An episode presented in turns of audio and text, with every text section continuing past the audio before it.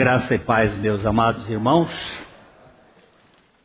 Ontem nós tivemos aqui um encontro é, de liderança dos comissionados para trabalhar a questão da unidade no corpo de Cristo. E foi, foram divididos sete grupos, para que estes grupos é, fizessem um corpo humano. Cada um tinha que fazer uma parte. Fazer a cabeça, fazer as pernas, os braços. Cada grupo não se comunicava. E iam dar o melhor de si. Cada grupo iria trabalhar para produzir certas questões. Aí vocês veem esse monstro que foi feito.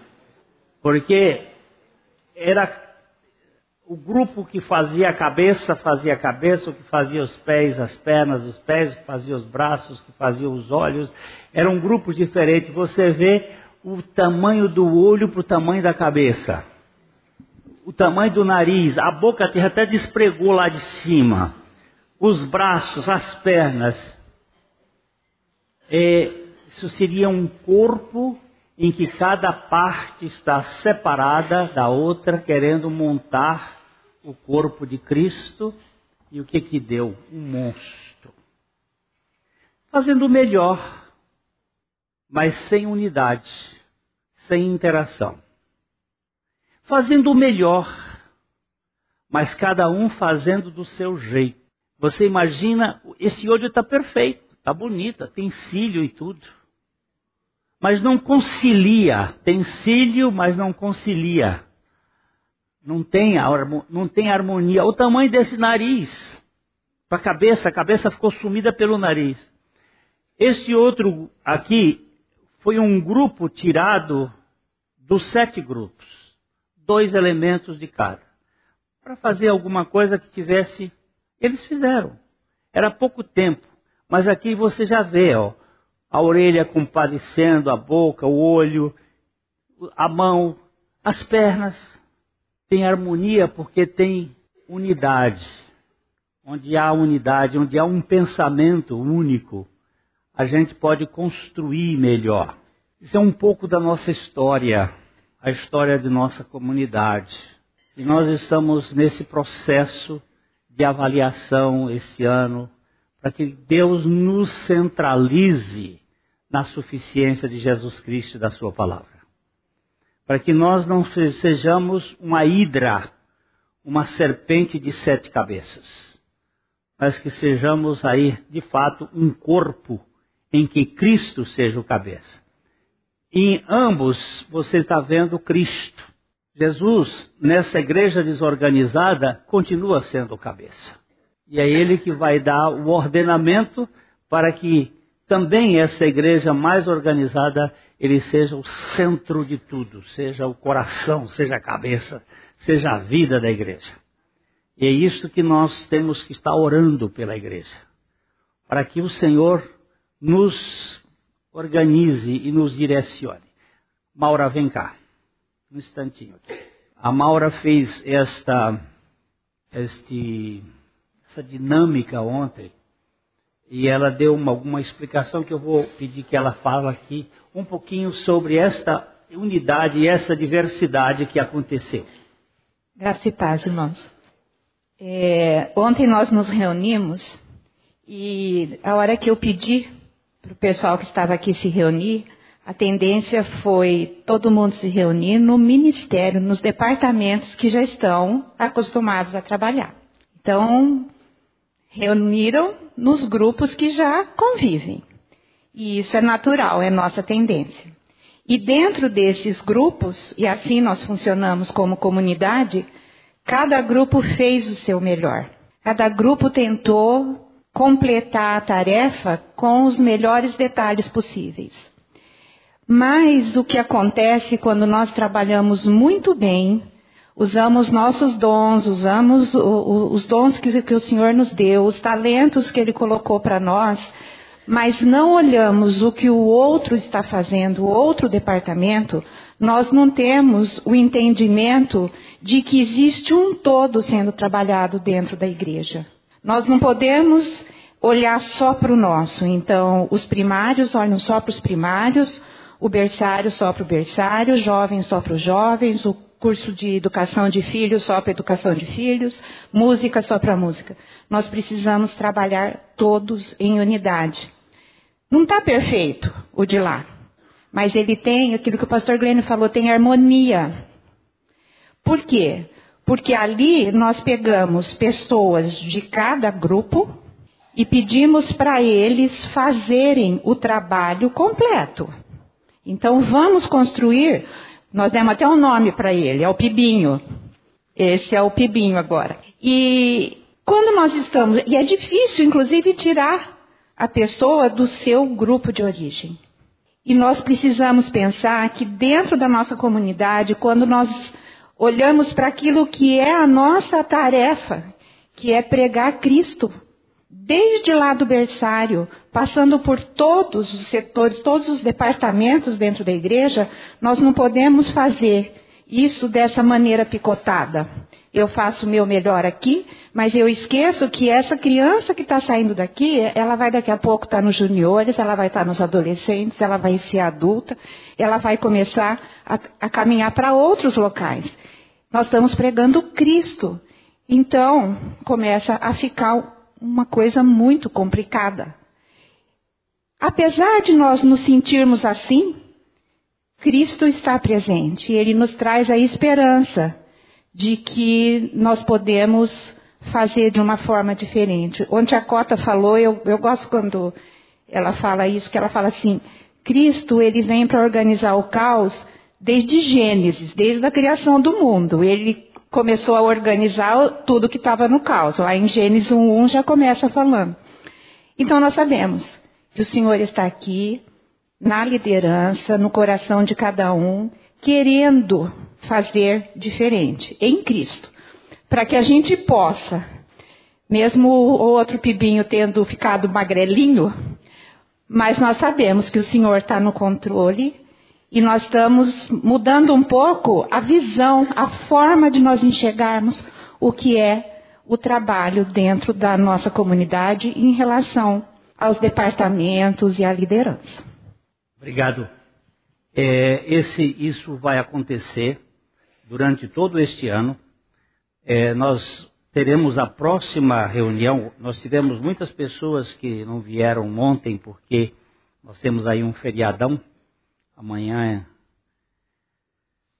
nós temos a comemoração do dia do trabalho, que devia se comemorar trabalhando, mas na verdade esse dia, 1 de maio, não é comemoração do dia do trabalho. Ele é mundialmente a comemoração do dia da nova ordem mundial. Dia 1 de maio de 1776, na Bavária, é que começou esse movimento. Mas a gente anda é, pensando que as coisas são do jeito que, as, que, a, que a história conta, contam, mas nem sempre é assim. E tem esse feriadão, muita gente não veio, mas eu espero que no próximo é, a, a, liderança esteja aí, os comissionados estejam aí para a gente estar levantando, porque a, a, igreja não pode terceirizar suas atividades. Essa semana nós perdemos dois irmãos de nossa igreja. É, por bactérias, por vírus, por fungos. O irmão Nivaldo, irmão da Cidinha, cunhado do Antônio, eles estão hoje aqui. Ele foi embora trabalhando, fazendo pesquisa em livros contábeis, livros da sua empresa. Ele, ele aspirou ácaro, é, fungos de livros velhos guardados. Aquilo complicou, depois uma bactéria e foi enterrado sexta-feira. O meu sobrinho também teve uma infecção, a igreja esteve orando, mas quarta-feira nós o enterramos, foi a chamada KPC, que é uma bactéria comum que hoje criou resistência, super resistência, foram todos dois medicados com os antibióticos de melhor atualização, melhor capacidade, mas não resistiram. Que eu quero dizer é o seguinte: para acabar com a vida não precisa ser um míssil, nem mesmo precisa ser um, um mosquito da dengue.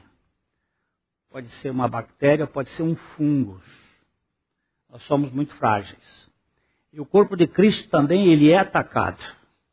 Ele é atacado por coisas imperceptíveis, que são essas forças muitas vezes malignas que nós não enxergamos, mas que estão agindo.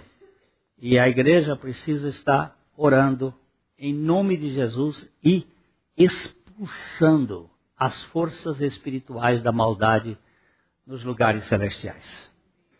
É, hoje o nosso estudo, depois é? nós vamos orar, mas o nosso estudo hoje é sobre a queda, a queda do homem, acerca da queda.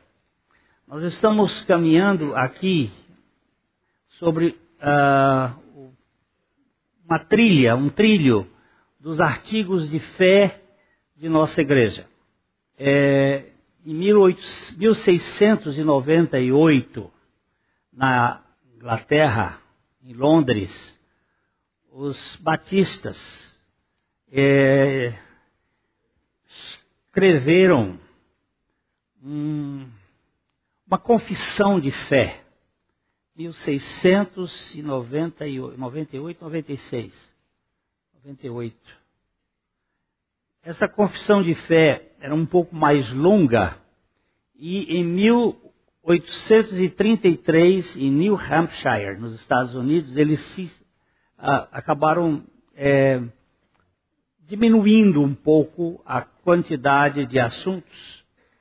E esta confissão de fé foi adotada pela Convenção Batista Brasileira no Brasil em 1917. Depois houve algumas mudanças, mas nós colocamos aqui nos artigos de fé da igreja nos anos de 90 como registrados para que a gente não, não tivesse estas debandas fora de uma linha. Todo piloto, quando vai voar, ele tem que ter um plano de voo. Se houver uma nuvem, é, um CB na história, no meio do caminho, ele, ele sai daquele CB, mas ele tem que voltar para aquele uh, plano de voo, porque senão ele não vai chegar aonde ele planejou. E nós precisamos ter alguns fundamentos. E hoje é o terceiro domingo que nós estamos vendo. Primeiro vimos as Escrituras, que é a base, é a nossa regra de fé e prática. Sola Escritura, somente as Escrituras. A segunda questão que nós vimos foi o Deus das Escrituras. O Deus que, que se revela pelas Escrituras. Nós temos a revelação de Deus pela natureza, e você sabe que pela natureza ninguém é excusado, que a natureza ela, ela mostra a criação de um Deus. Você vê esse monstro aqui, mostra a criação de um povo desorganizado. Formou isso aqui. Agora esse aqui já tem alguém que deu uma ordem, uma sabedoria, uma inteligência coordenada. Quando a gente olha a ordem do universo todo, você tem que tirar o chapéu e dizer é inexcusável.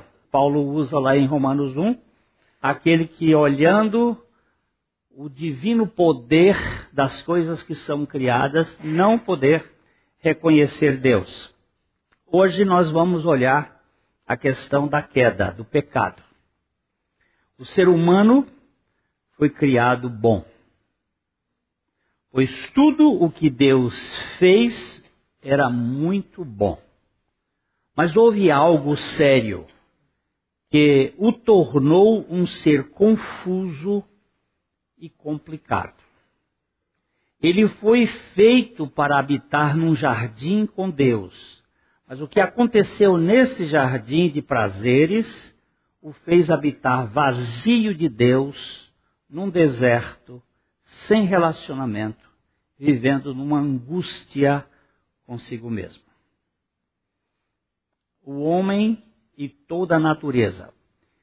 Só tem um dia na Bíblia que a Bíblia não diz que foi bom, da criação. São seis dias da criação.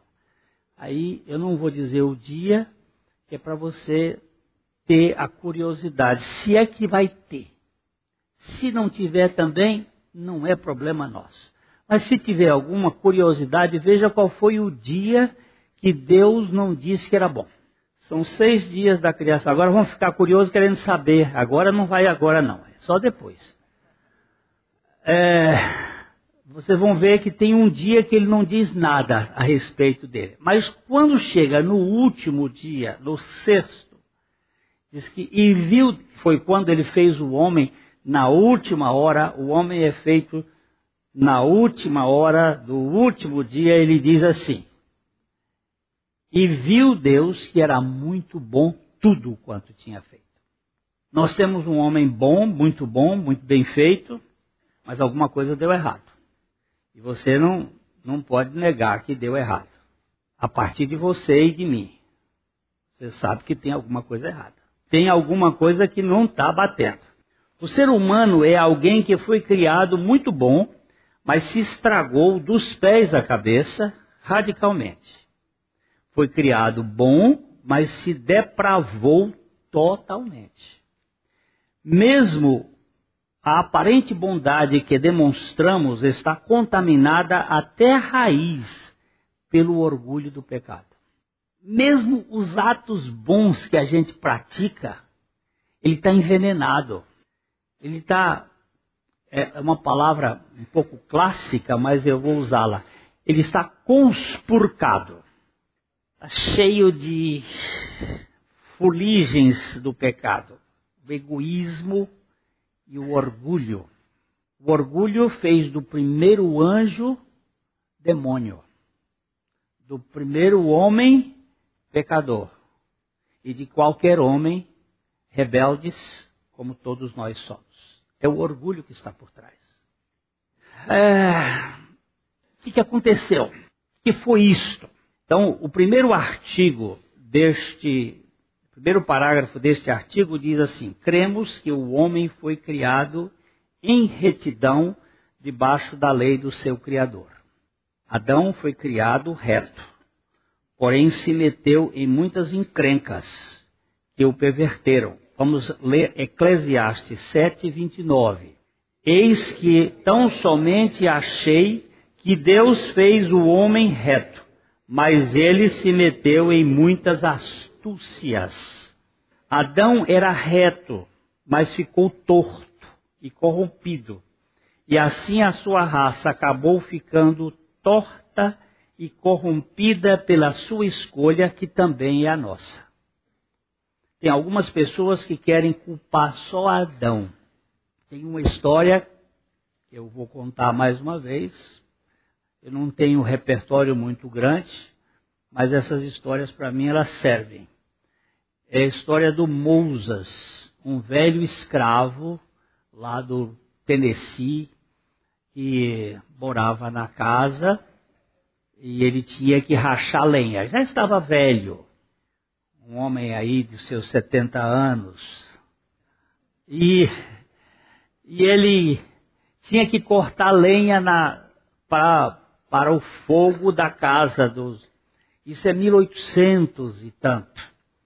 E um dia ele estava cortando a lenha e o, o, patrão dele, o dono dele, o, senhor das, da fazenda, estava escutando ele dizer: Adão, seu desgraçado, se não fosse você, Adão, eu não estaria aqui nessa escravatura. E o, o seu dono percebeu essa conversa e aí um dia disse assim: Moisés, eu quero dizer para você que você já trabalhou comigo mais de 50, 60 anos. Você é um escravo muito muito bom. E você, e você já é da família, moças. Eu vou passar um, uns dias lá na cidade grande e você vai ficar cuidando da fazenda. A fazenda é sua, ela é minha e você é meu, a fazenda é sua. Tudo que é aqui você tem direito de, de usar livremente, moças. Mas está vendo esse baú aqui? Esse baú aqui você não pode mexer nele. A chave está ali, mas você não pode tocar nesse baú. Tá bom, moças? É a única coisa que eu vou dizer para você. Você não pode mexer. E de hoje em diante, você não precisa mais cortar lenha. Você vai mandar as pessoas cortarem lenha no seu lugar. Agora, não me mexa nisso patrão viajou, foi embora, passar uns dias lá na cidade. E Moses ficou comandando a casa. E comandando os outros escravos e fazendo tudo. De repente ele passou na frente do baú, olhou para o baú. Mas é proibido mexer nesse baú. Ah, também, para que eu quero ver baú? Saiu. Segundo dia, voltou aquela mesma coisa. Lá pelos dias se passaram, a chave ali, o baú aqui, ninguém em casa, vou ver o que, que esse baú tem. Abriu lá, pegou, quando abriu, tinha um bilhete. Mozas, velho safado. Nunca mais culpe Adão por ser responsável pelo seu pecado. Vá, pegue o machado e vá cortar lenha, seu. Quando o patrão dele voltou, ele estava lá cortando a lenha e disse para ele assim: É, meu senhor, é a natureza, é a velha natureza. Por causa dessa história, teve um compositor descendente do Mozart que escreveu um hino dizendo: Ah, meu coração, como é perverso, nunca pode ser liberto a não ser pela cruz de Jesus Cristo. A gente acha que nós também, se estivéssemos no lugar de Adão, teríamos feito a mesma coisa. Ele era o cabeça da raça, o Adão, e o que aconteceu com ele teve implicação em toda a sua descendência humana, pois toda a vida genética encontrava-se inter, ou encontra-se interligada. Nós lemos em Atos 17, 26, de um só fez toda a raça humana para habitar sobre toda a face da terra, havendo fixado os tempos previamente estabelecidos e os limites da sua habitação. Todos nós estávamos em Adão e somos participantes da natureza de Adão. Se no dia que Adão pecou, ele tivesse tido um nariz igual a esse aqui na cabeça, nós estávamos todos assim com esse narigão. Se no dia que ele pecou tivesse nascido um par de chifres na cabeça dele, não era só alguns que teriam o par de chifre, era todo mundo. Nós teríamos um par de chifres na cabeça. Adão pecou, a raça humana pecou. Adão pecou, a raça humana se tornou pecadora. O Senhor criou todas as coisas e pessoas para uma interação com Ele. Nós lemos em Colossenses 1,16: Pois nele foram criadas todas as coisas no céu e sobre a terra, as visíveis e as invisíveis, sejam tronos, sejam soberanias, quer principados, quer potestades, tudo foi criado por meio dele e para ele. Mas alguma coisa deu errada no caso da nossa humanidade, também na natureza. Nós temos um princípio da natureza que a segunda lei da termodinâmica fala de uma perda de energia. Um, a lei da entropia mostra que o próprio, o próprio universo vai envelhecendo e vai morrendo aos poucos. Outro dia eu estava ouvindo um comentarista, um estudioso, falando sobre a questão do, ah, do tomate. Ele disse que o tomate há 40 anos atrás, 50 anos atrás, ele tinha uma, uma quantidade. É selênio que tem no tomate, doutor? Não sei, eu acho que é selênio, é uma coisa assim. É menor hoje que era 40 anos atrás. Ele disse: não é por outra coisa, que a terra está envelhecendo, ela está empobrecendo. Mesmo você colocando adubo orgânico, adubo químico, a terra morre. Aliás, eu vou fazer uma propaganda para o Edson aqui. É uma das poucas pessoas aqui em Londrina que faz adubo orgânico. Acho que é a única pessoa, né? Única pessoa que faz adubo orgânico. É mais barato do que o adubo químico. 10% do valor, mas as pessoas não acreditam, creem nos, nas multinacionais e ficam botando adubo químico na terra e ele depois evapora e a terra some e empobrece mais. Mesmo porque nós nem fazemos o rodízio da terra como Deus mandou, que era para a terra descansar de certo, de certo período, que é o possedio, a terra do descanso, a gente não obedece, depois a terra vai empobrecendo e vai adoecendo. Mas isso faz parte do pecado, esse envelhecimento. Aqui nós temos alguns textos mais citados pelo nosso artigo de fé que eu coloquei aí para você. O segundo parágrafo diz assim: Mas por transgressão voluntária daquele caiu daquele estado de retidão. O homem foi criado reto, mas por transgressão voluntária. Volto a dizer aqui o que disse domingo passado: não culpe a Eva pela queda. Ela não é responsável. O responsável foi Adão e ele teve transgressão voluntária. Filo porque quilo. Não foi por engano nem por tentação. Até a Bíblia chega a dizer que a mulher foi enganada. Adão não. Ele não foi enganado. Ele pecou bem sabendo o que estava fazendo. O pecado ou incredulidade não foi uma imputação de fora para dentro imposta pela serpente, mas uma deliberação pessoal. O pecado surgiu por uma tentação, nunca por uma imposição de Satanás. Eva até foi enganada, mas Adão desobedeceu de modo voluntário. O pecado original é uma decisão pessoal de um ser livre. Nunca culpe a Satanás por ter tentado. Ele também tentou Jesus. Mas Jesus o venceu.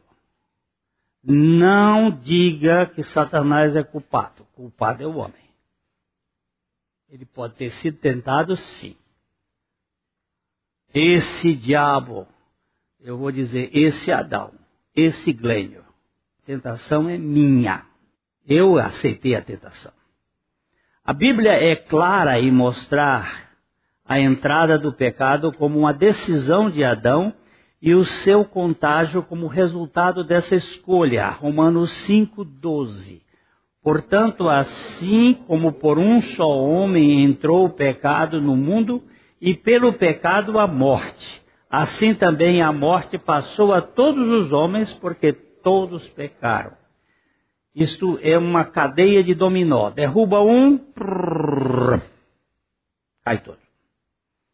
Nós, somos, nós pegamos uma uma causa eficiente de Adão para nós e somos hoje responsáveis também pelo nosso pecado. Adão e Eva eram a humanidade e quando o homem pecou, a raça despencou. A história da raça humana é de morte espiritual e queda moral. Somos uma geração de caídos e caiados. Nossa natureza espiritual está morta e nossa alma finge que tem vida de caráter eterno, mas tudo no homem natural encontra-se corrompido pelo pecado.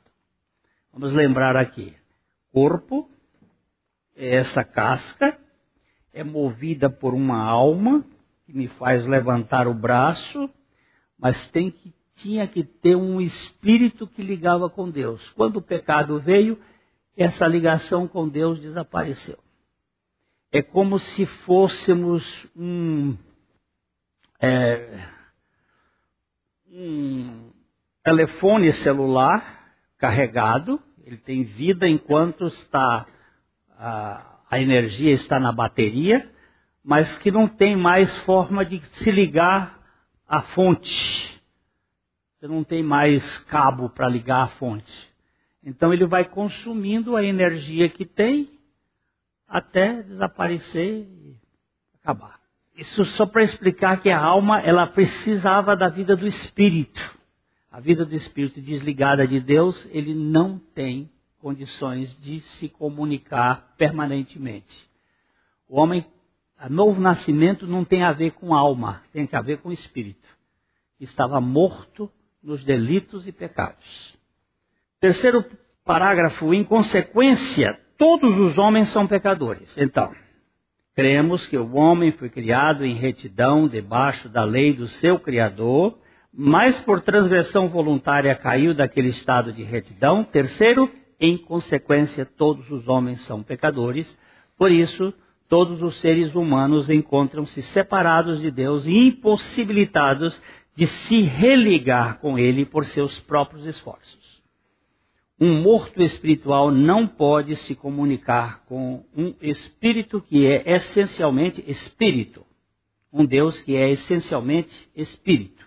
A vida de Deus é espiritual e está em outra dimensão que fica impossível para nossa mente carnal percebê-la de modo espiritual. Ah, houve um momento lá no sepultamento do meu sobrinho que eu fiquei do lado do caixão e e pensei comigo, Daltinho, eu queria conversar com você agora. Mas não tinha jeito. A vida tinha saído. Não tinha jeito. Ali era só o cadáver. Do ponto de vista espiritual, uma pessoa que não nasceu de novo, ela é um cadáver espiritual. Ela não tem vida espiritual. Ela pode ser criada na igreja, ela pode saber a Bíblia de cor, ela pode fazer todos os mecanismos religiosos com a alma, mas ela não tendo vida espiritual, ela não tem espiritualidade nenhuma. Nós estamos estudando com os homens um livro, o resto do Evangelho, em que Dan Stone, o autor desse livro, muito precisamente ele fala dessa realidade espiritual, mostrando, ele diz que um, um amigo dele que que é era da igreja há muitos anos, muitos anos, eles andaram juntos, ele, ele discutia sobre a morte com Cristo, sobre a vida da ressurreição, mas um dia ele disse, rapaz, isso tudo era só no plano da minha alma. Agora veio a revelação, agora eu sei. Ser teólogo, ser professor de Bíblia, ser tudo isso é muito interessante, mas isso não significa nada. Ontem eu estava citando para minha sobrinha, a Eta Linderman, uma professora da Universidade de Munique, de crítica textual, de mulher muito capaz, professora, doutora, estudante da Bíblia, aos 62 anos de idade, depois de aposentada, nasceu de novo. E aí, ela foi ser missionária na Tailândia. De lá ela escreveu alguns livros sobre a verdadeira realidade do que é a crítica textual e da verdadeira realidade do que é Cristo vivendo em mim. Uma coisa é certa: novo nascimento não tem nada a ver com alma, tem a ver com o espírito vivificado por meio de Cristo Jesus. É uma vida espiritual. É, a essência do pecado é a incredulidade. A expressão vital da incredulidade é a rebeldia, o egoísmo, o caos e a mentira. Todos nós nascemos neste mundo arrogantes e desobedientes por natureza. Somos uma raça de revoltados e autônomos. Romanos 8, 7 diz: Por isso o pendor da carne é inimizade contra Deus pois não está sujeita à lei de Deus, nem mesmo o pode estar. O ser humano natural é inimigo de Deus. Inimigo de Deus não é uma pessoa que, ó, oh, eu estou contra, sou ateu. Não. Inimigo de Deus é aquele que não obedece à lei de Deus. Vocês serão meus amigos se fizerdes o que eu vos mando. É, mas é por incredulidade. Essas quatro palavras que aparecem aqui, rebeldia, que são frutos da, da incredulidade, rebeldia, egoísmo, caos e mentira. Um pai ensina uma criança a ser rebelde? Onde é que ela aprendeu a ser rebelde? Ou você tem, teve um filho que não foi rebelde? Alguém pode me dizer aqui, um filho, teve um filho que não foi rebelde? Levanta a mão aí que eu quero conhecer essa estátua. Um pai ensina uma criança a mentir? Eu sei que tem uns que ensinam. Tem uns que ensinam. Mas a maioria não vai ensinar uma criança a mentir. E, e, a criança mente com quantos meses? Ela já mente no choro, fazendo manha de uma coisa que não existe.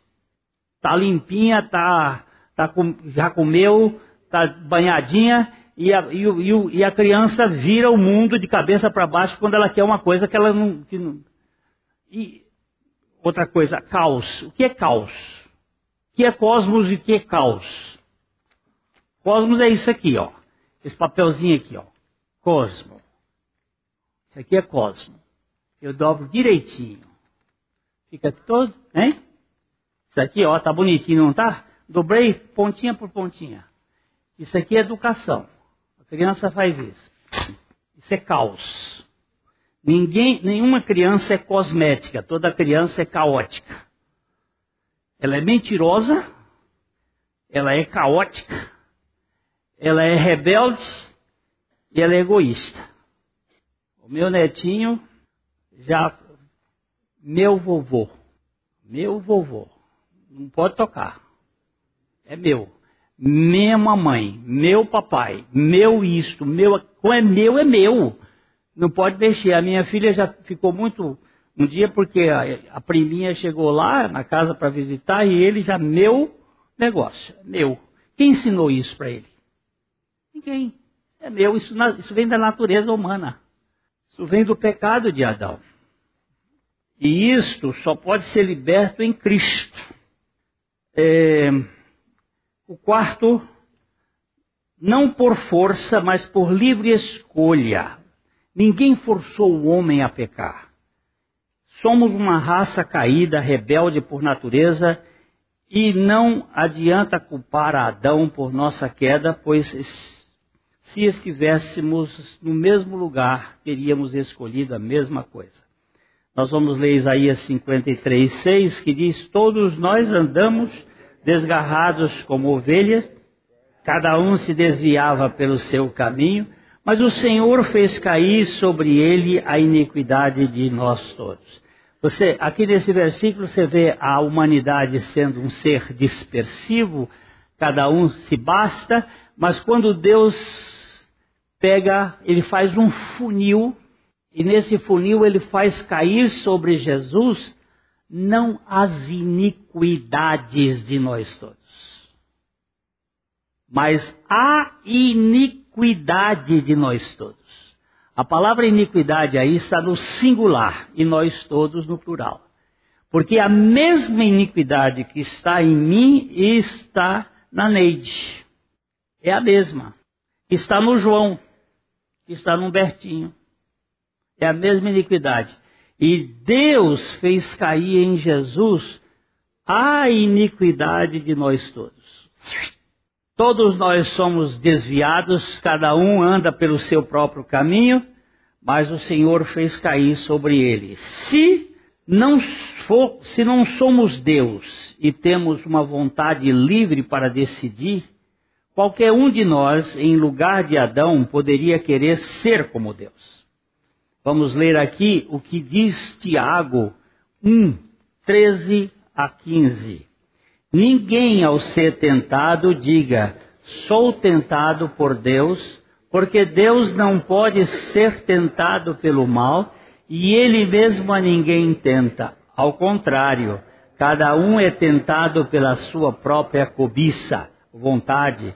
Quando esta o atrai e seduz, então a cobiça, vontade, depois de haver concebido da luz o pecado, E o pecado, uma vez consumado, gera a morte. Deus não nos tenta, nós somos tentados pela nossa vontade. Qualquer ser que Deus criasse com vontade, ele poderia querer ser como Deus. Esta banca aqui, essa, ela nunca vai querer ser como eu. Ela fica tranquila em ser o que ela é. Por quê? Porque ela não tem vontade. O cachorro não vai querer ser como eu. Por quê? O cachorro não tem vontade? Não, senhor. O cachorro tem instintos. A vontade é a capacidade de deliberar sobre si mesmo. Agora, eu não aceito ser homem, eu quero ser Deus. Mas você é criatura, você não pode ser criador. Essencialmente você não pode ser. Mas eu quero ser. Aí começa. Começa a guerra.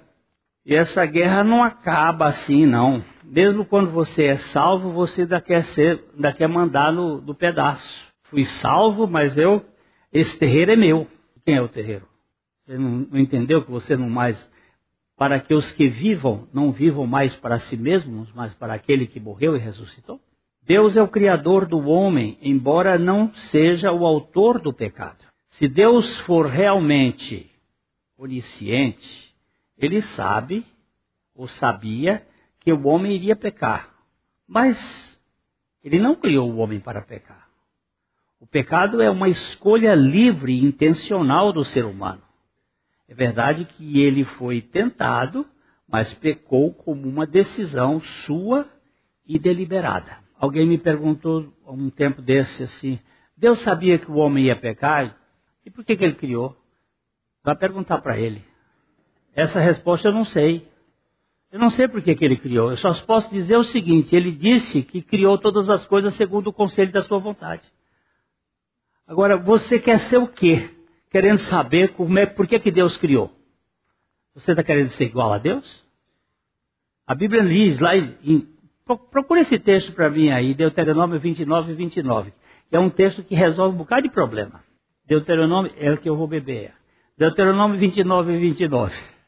Eu estou lendo lá na, na coisa. Ah, já está aqui. As coisas encobertas pertencem ao Senhor nosso Deus. Porém, as reveladas nos pertencem a nós e a nossos filhos para sempre, para que cumpramos todas as palavras desta lei. As coisas encobertas. É, tem, tem uma coisa. Você sabe como é que Maria ficou grávida? Ah, veio a sombra do Onipotente e, e copulou com ela. Essas são as explicações. Eu não sei, eu sei que Deus veio e gerou um filho no ventre de Maria. É só o que eu posso dizer, o que está escrito. Explicar, eu não posso explicar grande parte do que a Bíblia diz. Mas o que foi revelado, olha, eu já achei nove, parece que tem dez ou onze mistérios na Bíblia. Só um foi revelado. O mistério da fé não foi, o mistério da igreja não foi, o mistério de Cristo o mistério de, de Deus não foi. O único mistério revelado até agora foi o mistério do Evangelho. E os outros, que você faz o que com eles? Olhe para eles como mistério e me curvo diante deles. Agora, o mistério do Evangelho foi revelado. Cristo em vós, a esperança da glória. Mais que isso, mas eu não posso negar as outras coisas que estão lá. É... Devemos nossa criação a Deus e nossa corrupção a nós mesmos. Disse muito bem Stephen Charnock. Tudo que somos e tudo que temos foi Deus que nos deu, menos o pecado. Até onde percebo, Deus não nos predestinou para pecar, pois o pecado é a única realidade que o ser humano conseguiu produzir neste mundo caído. Que que, ah, mas o homem fez um, um banco. Não. Ele fez uma transformação. A única coisa que ele sabe fazer mesmo é pecar. A única coisa nova que o homem criou na face da terra é a incredulidade, a rebeldia. Isso ele sabe fazer. Isso é expert. Pecado é a marca registrada da existência humana na terra. Thomas Brooks, no século XVII, dizia: existe somente a semente de todos os pecados. Dos pecados mais vis e piores no melhor dos homens. O pecado não é um brinquedo inocente de criança, antes é um tirano inobediente, gerador de rebeldia em todos os seres humanos. Eu sei que dentro de mim tem toda a semente de pecado. Eu posso não ter praticado alguns deles, mas eu, eu não sou melhor do que Hitler. Eu não sou melhor do que. Me dá um outro. Stalin, Lula. Não sou melhor do que nenhum deles, eu não sou. Eu sou um, um homem mau, perverso, mas sou um alcançado pela graça de Deus. Essa consciência precisa andar junta. Paulo, no final da vida, ele disse: Eu sou o principal dos pecadores. Um homem que chega a dizer isto é porque ele tinha consciência. Mas ele não, não, não se achava o principal dos pecadores sem ser o maior dos amados de Deus. É, o quinto ponto aqui é sendo por natureza de todo destituídos daquela santidade requerida pela lei de Deus e positivamente propenso para o mal. Por isso, estando debaixo da justa condenação eterna, o pecador o pecado nos torna uma raça que não tem direito à salvação. Ninguém pode dizer eu tenho direito à salvação. Salvação é um dom da graça de Deus. Nós somos totalmente caídos e perversos.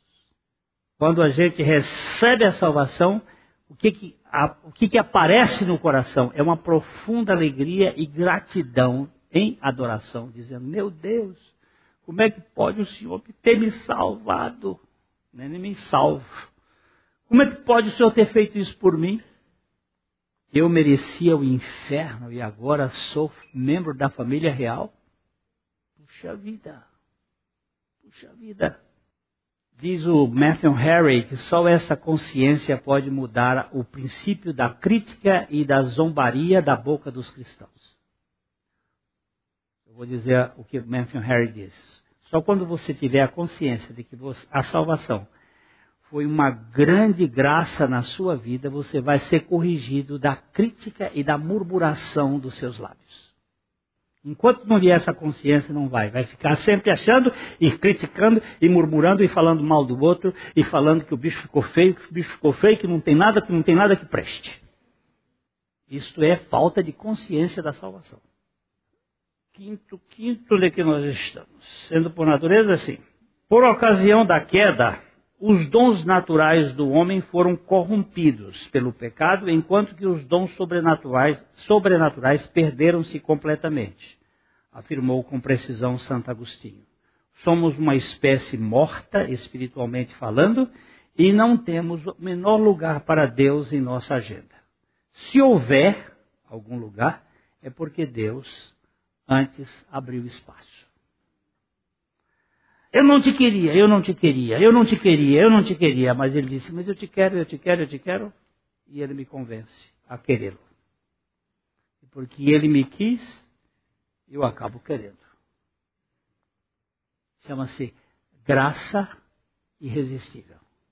Não dá.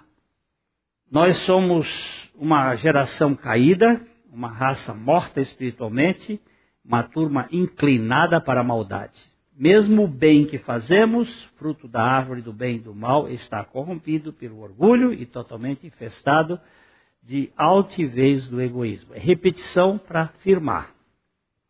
Uma bala dum-dum no coração de um sujeito o mata fisicamente.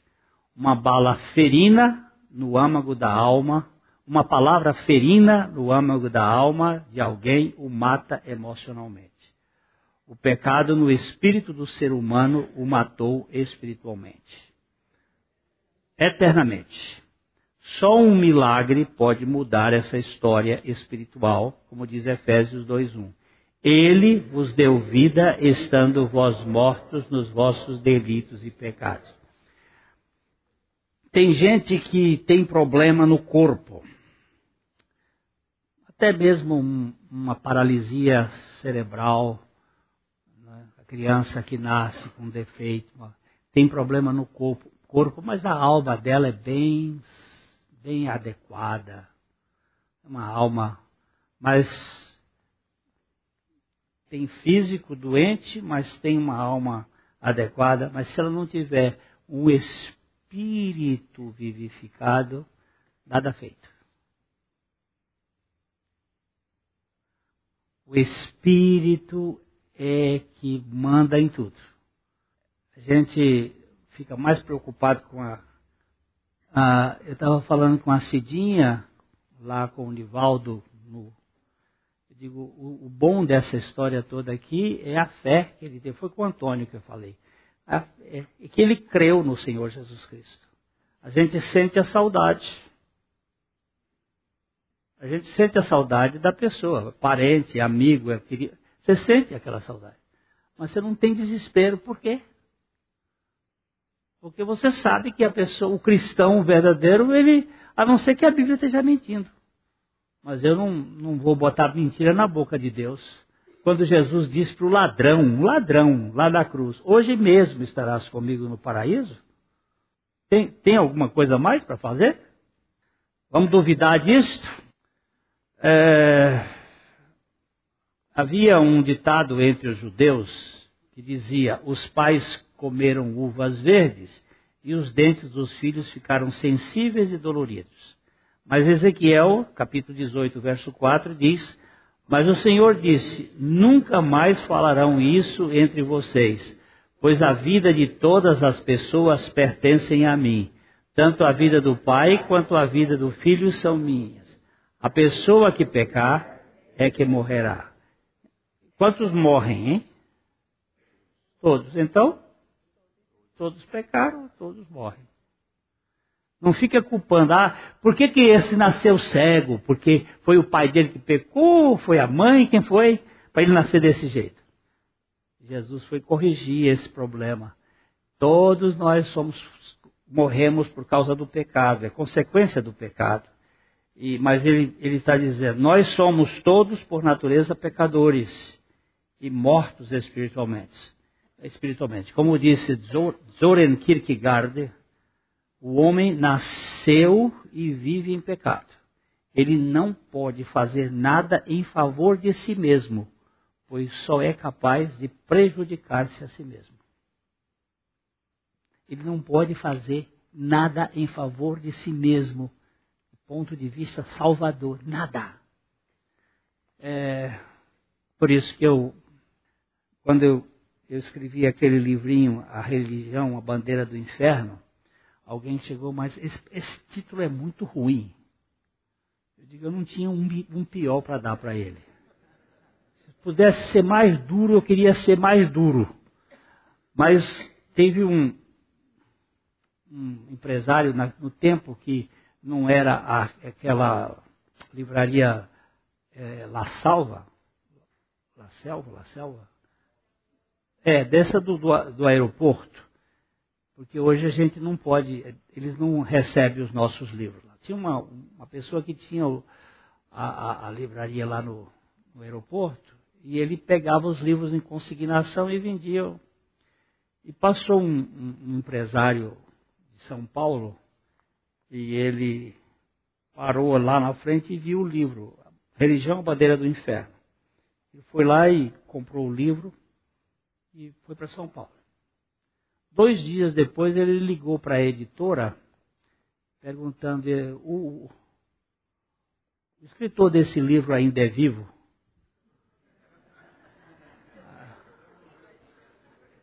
Aí o, Flávio disse: É, está morto, mas está vivo. Mas tá, ele não vai entender muito.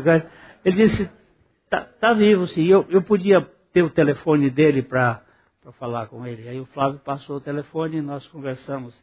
Ele disse: Glênio, eu vou dizer uma coisa para você. Eu sou um católico, apostólico, romano, bem praticante, mas eu quero agradecer a você por esse livro.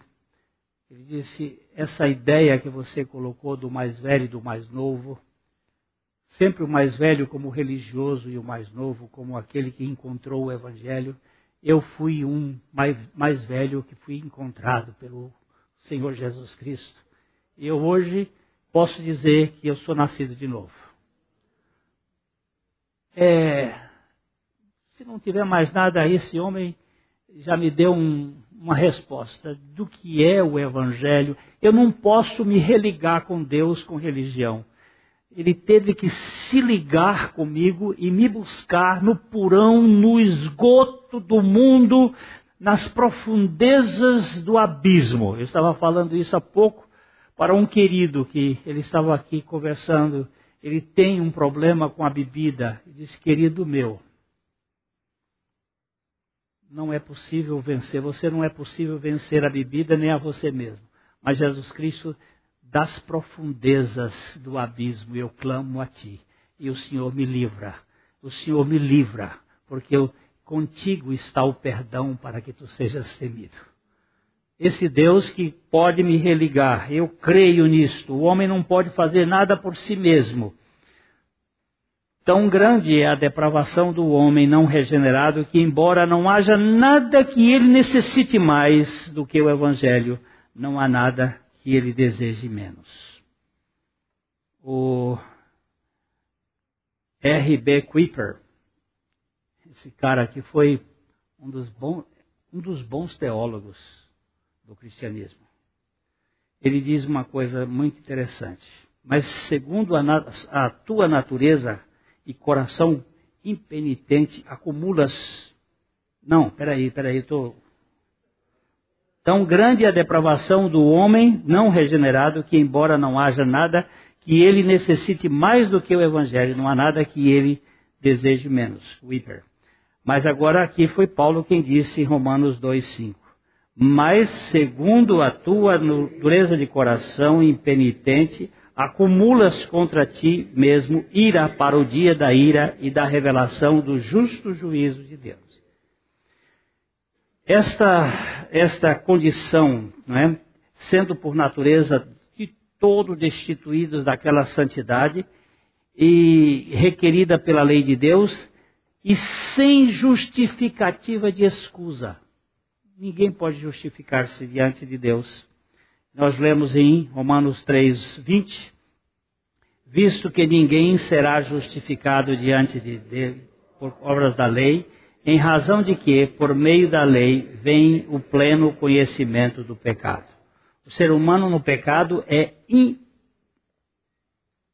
o ser humano no pecado é imutável sem a graça de Deus, a graça de Cristo.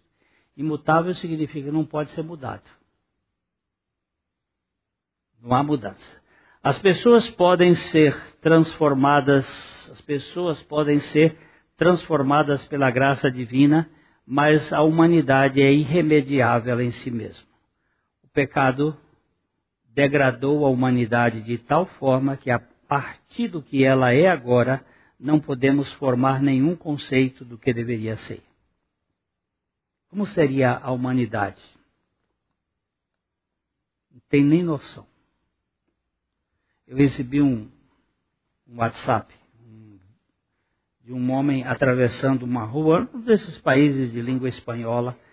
Todo mundo parou no, no sinal e ele vai atravessando com um andador, igual a irmã Ingrid tinha um andador, ele ali, e uma sacola de maçãs. E de repente, quando ele chega no meio da rua, a sacola arrebenta. E 30 maçãs, 20 maçãs saem rolando pela. E todo mundo com o carro parado, esperando o sinal abrir para poder passar. E aí, um abre o carro, o outro abre o carro, o outro abre o carro, o outro abre o carro e começaram a cantar a maçã. E a pergunta, quando o mundo será assim? Só no reino milenar de Cristo. Porque com essa natureza que nós temos, passava por cima do velho e as maçãs que ficassem para lá, já mesmo que está velho e, e, quebrado velho, para que, que serve mais? É assim que o mundo está. As pessoas podem ser transformadas sim. Somos uma raça caída, perversa, corrupta, depravada, que só o milagre da graça pode fazer algo nisso. E nós lemos aqui em Gálatas 3, 22, mas a Escritura encerrou tudo sobre o pecado, para que, mediante a fé em Jesus Cristo, fosse a promessa concedida aos que creem. Aleluia. Eu creio no milagre do Evangelho de Jesus Cristo, que pode tirar esses bagaços e fazer novas criaturas. A mensagem que você acabou de ouvir faz parte do Ministério de Comunicação Palavra da Cruz. Temos um grande acervo de estudos bíblicos em áudio e vídeo. Distribuímos também gratuitamente o jornal mensal Palavra da Cruz. Entre em contato conosco pelo fone 0 operadora 43 33 728900 ou pelo e-mail livraria@piblondrina.com.br. Visite-nos pelo site www.livrariapiblondrina.com.br ou acesse www.piblondrina.com.br. Graça e paz.